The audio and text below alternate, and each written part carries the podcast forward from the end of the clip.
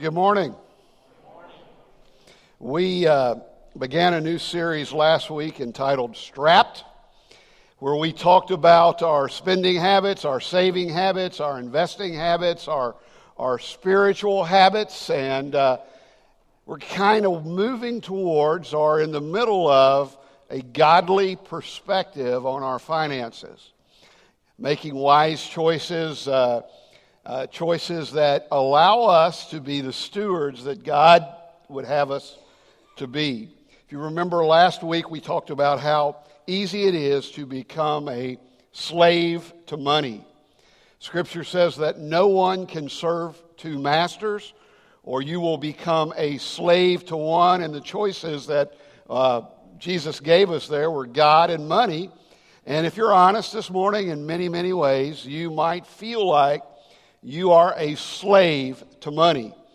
Uh, last week, we kind of set the spiritual basis or the scriptural basis uh, for what we're going to talk about. Today, we're going to get practical and talk about some very specific things that you can do to improve uh, your present lot financially. We want to get to the place where money can serve us as we serve God rather than us serving money. Is that a good idea, church? Uh, thank you for agreeing with me. I, I, could sense a consensus here, and I could also sense that those last two songs woke you up. And I'm grateful for that. I, I know that it is very warm in the sanctuary today. I see the fans out, and so I know there's going to be a tendency to sleep. But I want you to know that I can see your eyes from here, and I know everyone's here's name and I will call on you if I see you sleeping. Uh, if you're here today and you're not 70 years of age or older, you may not have heard this rule. There was an old rule that that generation of people lived by. It, it may seem uh, antiquated to you, it, it may seem like a crazy notion, but my grandparents and lots of folks here live by this rule. If you don't have the money to buy it, you're not allowed to buy it. You Heard that rule? if you don't have the money to buy it, that's kind of crazy, isn't it? I mean, we've all got credit cards. We all know a banker. Uh, you know, you can even call some of these. On the, you can go online and get 36% interest anytime you want it. I mean, why would you wait for something you wanted? Uh, but I want you to keep that rule in mind today. If you don't have the money, you aren't allowed to buy it. And there was a, a great generation, in fact, every generation I believe before that lived by that rule. Matter of fact, did you know this? That before the Great Depression, only 2% of the homeowners in America had a mortgage on their property. 2% before the Great Depression. Uh, 40 years later, four decades later in 1970, only 2% of us don't or didn't then, and those numbers are worse now. Isn't that interesting? Uh, back in the day, if you didn't have the money, you didn't buy a house. Where do you think you'd be living if you hadn't gotten your mortgage? We'd probably all have a room here in the church, wouldn't we? But that's how our culture uh, manages itself. Uh, we have gotten into situations, we talked about those statistics last week, where we literally cannot afford to do the things that are important to us. So, our goal at the end of this message today is to move you from a place, from a perspective where you're strapped, where you can't get to where you need to get to, to a place where you can use your money, not only in a way to honor God, but also in a way uh, to allow you to do the things that uh, are important. I mean, really important in your life. Now, we kind of live in a, uh, a generation of entitlement, don't we? Think about that word. That's a good word, entitlement. And, and we believe that if we want something, we should have it. Uh, no matter what it is. If, if it's a, we get a notion that this would be something that would make my life better, my life happier, uh, we go for it. We find a way uh, to get it. Uh, used to be, we would categorize people in, in these two categories the haves and the who. Yeah, here, that's most of us, isn't it? Yeah. We got a good group of have nots here. the haves and the have nots. Now there's a third group of people, and I believe maybe the largest of, of those three categories uh, have not paid for it. Right? You know, they've got it and they're looking good. Uh, they've bought this and they've bought that and they've made sure that uh, this is in their garage or this is the house they live in and, and, and these are the clothes they're wearing, these are their trinkets. And the fact is, they're pretenders. You know, pretenders. Deceivers on some level. Not so much that, you know, I, I, am in that category, and I'm not trying to deceive you that I had to buy this shirt, shirt right here on credit. Uh, if I'd have known Ken Oglesby was wearing this shirt, I'd have never worn it. I can tell you that right now. I'd have sold it to somebody. But you know, all of us, you know, we want to look better. We want to look a little fancier. We want to give out the impression that things are smooth over at our house. And so there's this category of, of the have not paid for it. So I want you to look at our foundational verse uh, for the whole series. We read it last week, and, and, and, and you'll see exactly where it fits in here. Second part of the verse The rich, in Psalm 22, verse 7, the rich rule over the poor, and the borrower, the have nots, the have not paids, are servants to the lender. And here's our verse for the day it's in, in, in Proverbs 13 and also verse 7. There is one who makes himself rich, yet has nothing. You know that person? That could be a little convicting. I don't know if I want to read this verse. There's one who makes himself rich, yet has nothing, and others who make themselves poor, yet have great riches. Great riches. Well, I'm going to give you three principles to live by, to spend by, to save by, to walk with Christ by, to draw close to God by. Three principles that I believe, if they are overriding foundational thoughts in your life, that your life is going to be significantly better. And here's the first one the first one is self control, discipline. Now, I want to begin by saying this the scripture gives us a list of the things that God plants in every believer. What's on that list? The fruit of the Spirit. I just gave you a great big hint love, joy, peace. What's the last one? Wow. You know, this would be like third grade if we were in school. Self control. And so if you're saying, you know what, Pastor, you know, you, you say these things and I hear you, but self control, that's not my strength. You know, I have the option sometimes of, of controlling myself, and I do, and other times I just do whatever it is that I take a notion to do or spend whatever it is that I decide. You know, I don't necessarily have self control. Well, that's a lie. Because God said, if my spirit is in you, if my spirit is in you, one of the, the, the things that I'm going to give you as a result of my spirit being there is what? Fifth grade now. We're doing better. I mean, it's there. You have the capacity to be disciplined and to make choices uh, that are wise, that, that keep you from getting further and further and further into the hole. Now, you notice how this principle works financially as well as spiritually?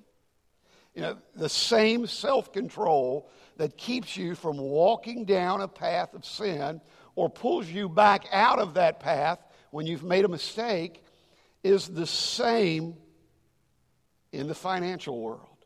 That, that same Spirit is within you to make wise choices in every area of your life.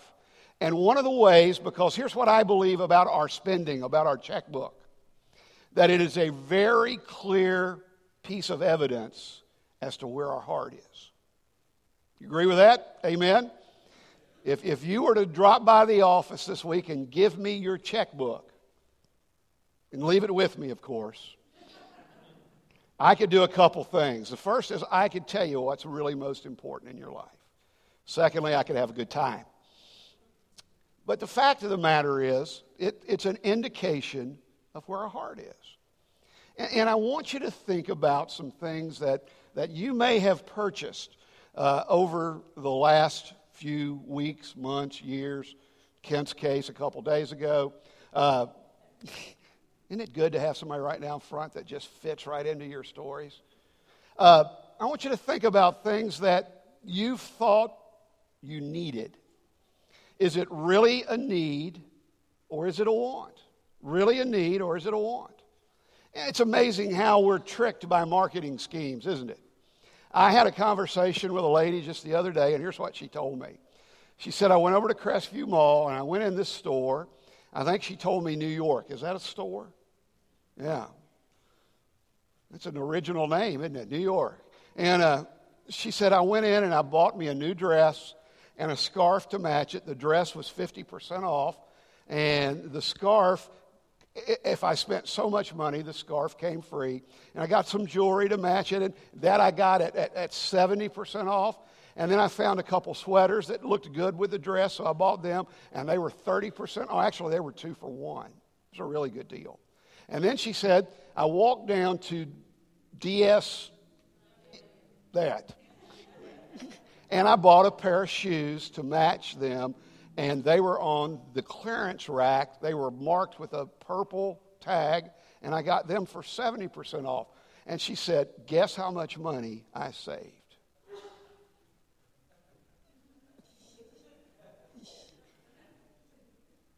Well, I, I had no clue. But you know what I did know? I did know she had less money in her pocket than before she went, right? Now, I don't mean to pick on ladies, but it's fun. Uh, uh, I, I know men who have to golf twice a week. And I'm, I'm going to talk about me just for a second. Not only do I go golfing in the summer, I go golfing in the winter. And you're thinking it's going to slow down now, but guess what I have? I have a plastic custom cover that fits down over and wings out over a golf club, a golf cart, where the air can hit you when you're golfing in the winter. And then I have a, a, uh, a, a cup holder where a Coleman propane tank will set in my cup holder. And I've got a blower and a fan. I can stay, I can keep my cart at a crisp 82, like it is here in the middle of the church today. Now, who in the world needs that, right? and, and there are guys here who have 20, 20 shotguns. There are other guys here who have every piece of chrome possible on their Harley. I mean, and maybe I didn't get to your thing, guys, but you know you've got that, don't you? You know it's there. Ladies, is it necessary? Let's go back there. Is it, is it necessary for you to get your nails done twice a week? Or, no, excuse me, that's way too much. Twice a month. Hold them up. Yep. Yeah. But you know, I've been with a lot of guys, and, and you know, I think women, you know, kind of fix up like guys do to impress the opposite sex.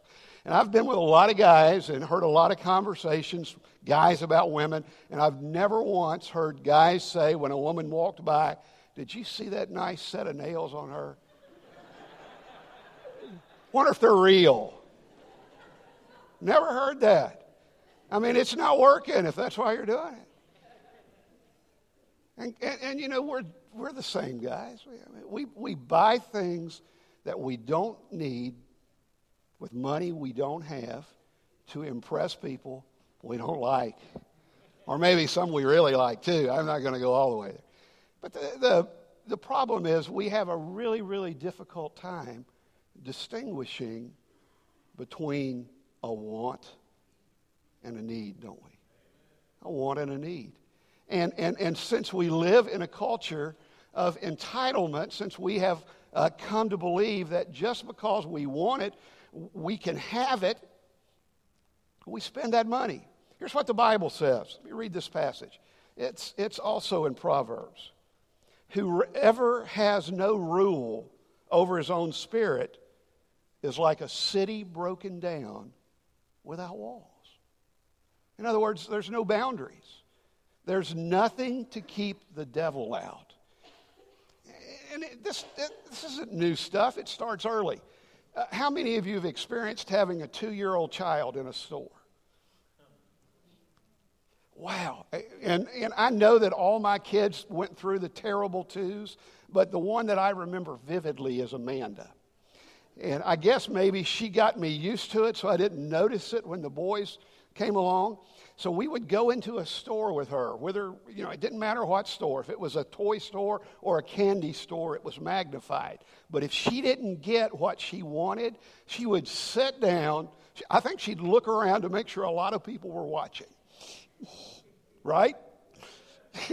and she would sit down in the store and she would scream and yell and call me names. Cheap daddy, cheap daddy. You know what I mean? Just I mean, it was awful. You could not control her. And, you know, it was either deal with that or buy it. And, you know, sometimes I was, you know, said, you deal with her, and left and didn't buy it. but other times I did. I was rewarding what? Bad behavior. Now, that's kind of easy to see in two year olds, isn't it? Maybe that's why they continue to feel entitled now. But I've seen you and me go into a store, want something, struggle with whether we should buy it or not. And if we don't get it, we walk out of there not yelling and kicking and screaming, but we've got those same emotions churning inside. So and so has it. Why can't I have that? It would make me so much. Uh, if I could just buy that dress at the prom, I'd be successful. I mean, whatever we deal in our lives with a very, very definitive lack of self control. We do it spiritually too, don't we? We make choices on a regular basis. Every person in this room is guilty. Choices that say, I've got no control over this situation. And many, many times things happen, consequences come because we don't exert our self control. Secondly, let me give you another word and this is not a very positive word for many of you. It's the word sacrifice.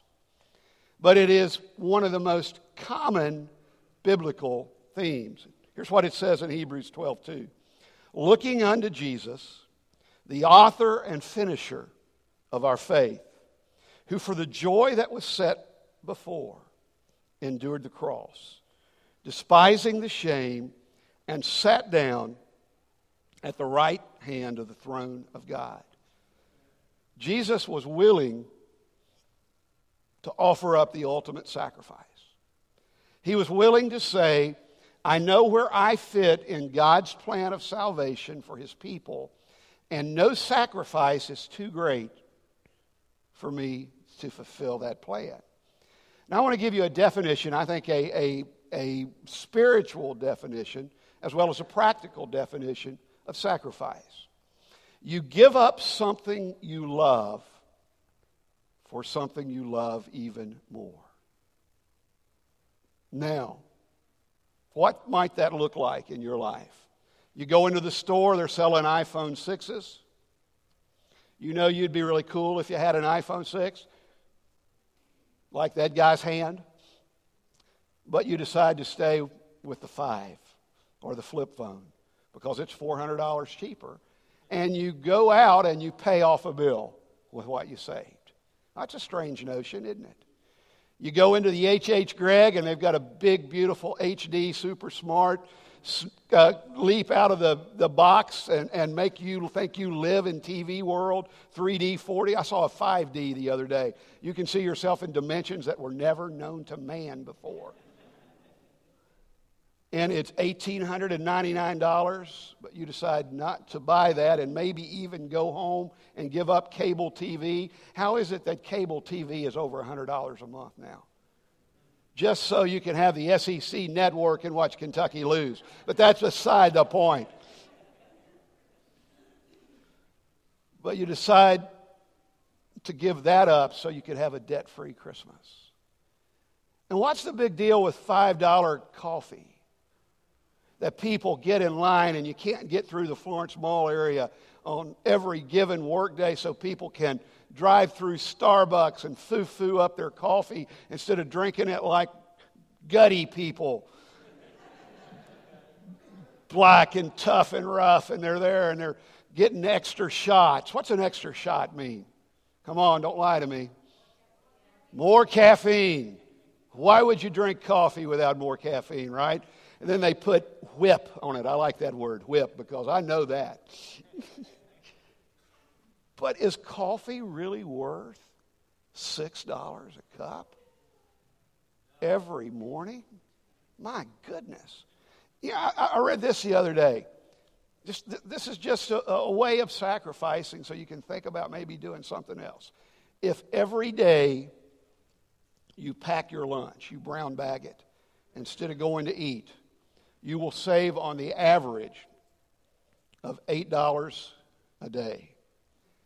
And at the end of 40 years, your work career, hopefully, you will have saved $112,000.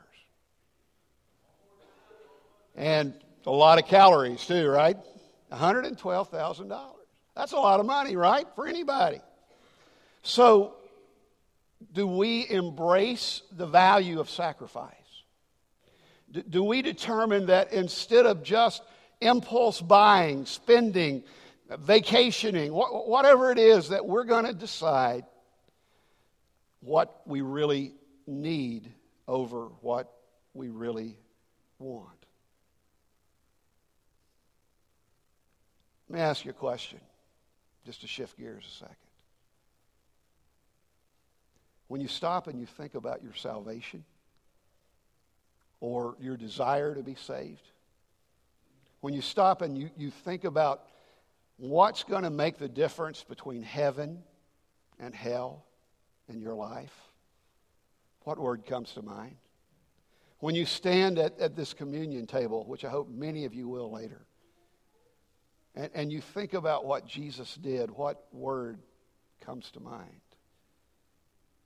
You know, I hear a lot of people say, uh, I want to leave the world a better place when, when I'm gone, or I want to make sure that I've taken care of the future in some way for my kids, and I want to do this and I want to do that, and practically everything, spiritually, financially, practically, involves a word called sacrifice.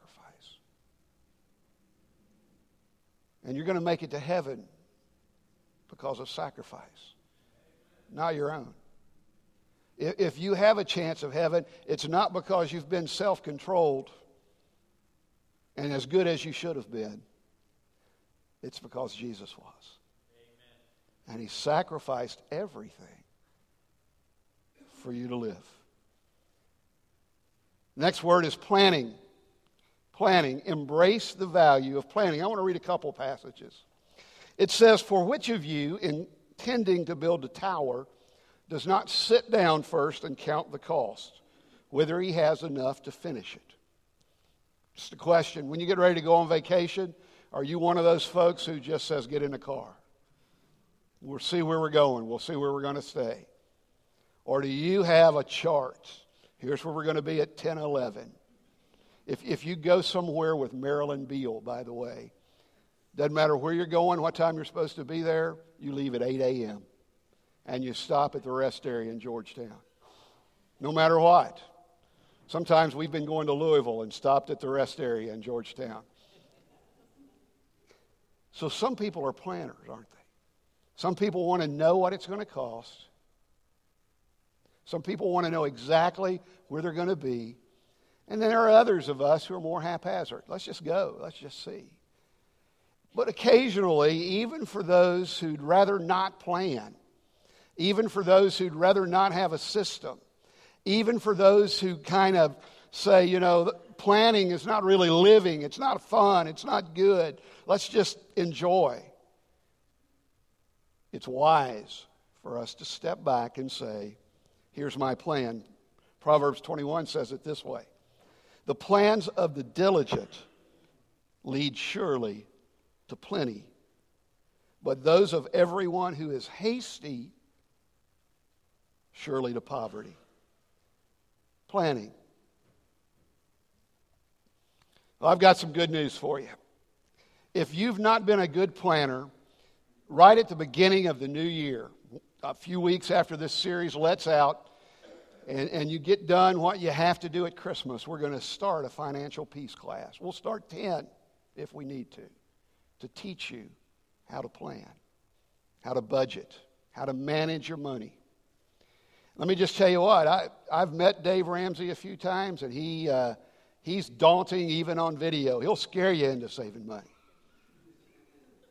Kent and I were down in, uh, in Atlanta for Catalyst, and Dave Ramsey got up to speak, and Kent looked over to me and he said, I don't want to hear this, do you?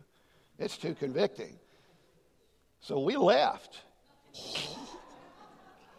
and we went to the mall. this is a great story. I've never told this publicly. we went to the store, we went to the Macy's, and they were having 65%. off. It was a perfect time to hit it in the Tommy Bahama section. And so I load up with some packages. Kent got some things too. We head out of there. Dave Ramsey has finished, and there's his truck, his van, his, his RV, wasn't it? Yeah, right there when we walked out of the door. His big ball head was like huge on that, and he was signing books. We did not take the stuff back. But, you know, we, we want to avoid that part of our life, don't we? Here's a principle you cannot wander into debt, or you can wander into debt. Let me say that right. You can, but you won't wander out. You'll plan to get out. There are a couple things that I want to just kind of give you, practical things. And the first is you can do this. You can start immediately this week. Figure out a way, if you don't already have kind of a, a boundary, a, a little uh, nest egg, figure out a way to save over the next few weeks $1,000 for emergencies. Just have a, a fund for emergencies, somewhere, somehow, some way. Figure out a way. And the second thing is what we call a debt snowball. And in the, the process of doing a debt snowball, you sit down and you list on a sheet of paper every debt that you have, every uh, lend, every lender, every you know what's the payoff, how much do you have to pay a month, every lender you have, and you make that list. Uh, some of you may need more than one piece of paper. Just use what, whatever you need. And then you decide which of those would be the easiest to pay off. You pay the minimum on the others, and you pay that one off as quickly as you can. You may need to find, you know, some extra money somehow. This graph calls for 500. You can do it with as little as 100. Where, and you say, how do I find extra money? I, get a second job, sell something, sell one of those 20 shotguns, don't get your nails done. I've given you 100 ideas where you find some extra money. But you use that extra money and you begin to systematically pay off from the smallest to the largest your debts. You show discipline. You, you demonstrate some planning. Now, I know that some of you are sitting here and you're saying, why in the world are we talking about this in church? Why in the world?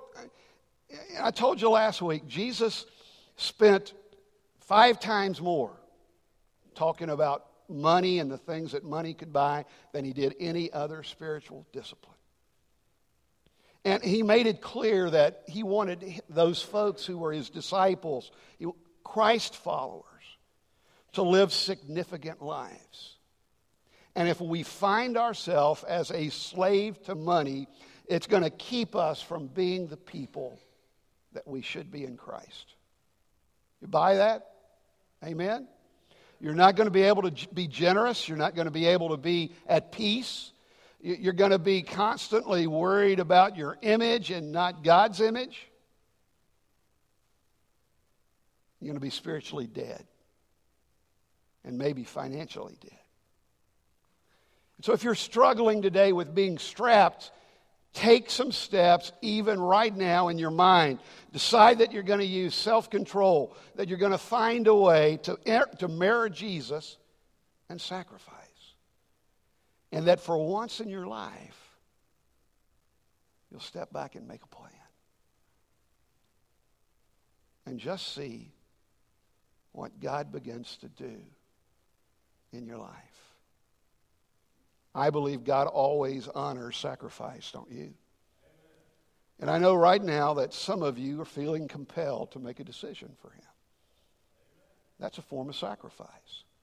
I'll make this church my home. I'll make a, a decision to have self control, to, to do better financially, to be wiser. I'll make a decision to live for Christ. Make a decision to walk in faith. So I want to invite you this morning to the place where decisions are made, to an altar where prayer is offered up, to a new life, to new hope. I want to invite you to a place where God dwells and where God changes everything. Would you pray with me?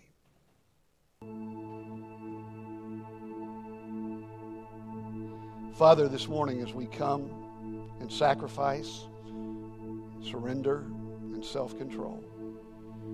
We lift one another up. We pray for those who are pondering right now a faith choice, a lifestyle choice. We're pondering choosing you. Father, right here, right now, we, we lift one another up and we bow before you. We ask for your power and your presence, your wisdom, your salvation your forgiveness. And as we stand and sing, Father, plant in our hearts a desire to be absolutely obedient to you. In Jesus' name.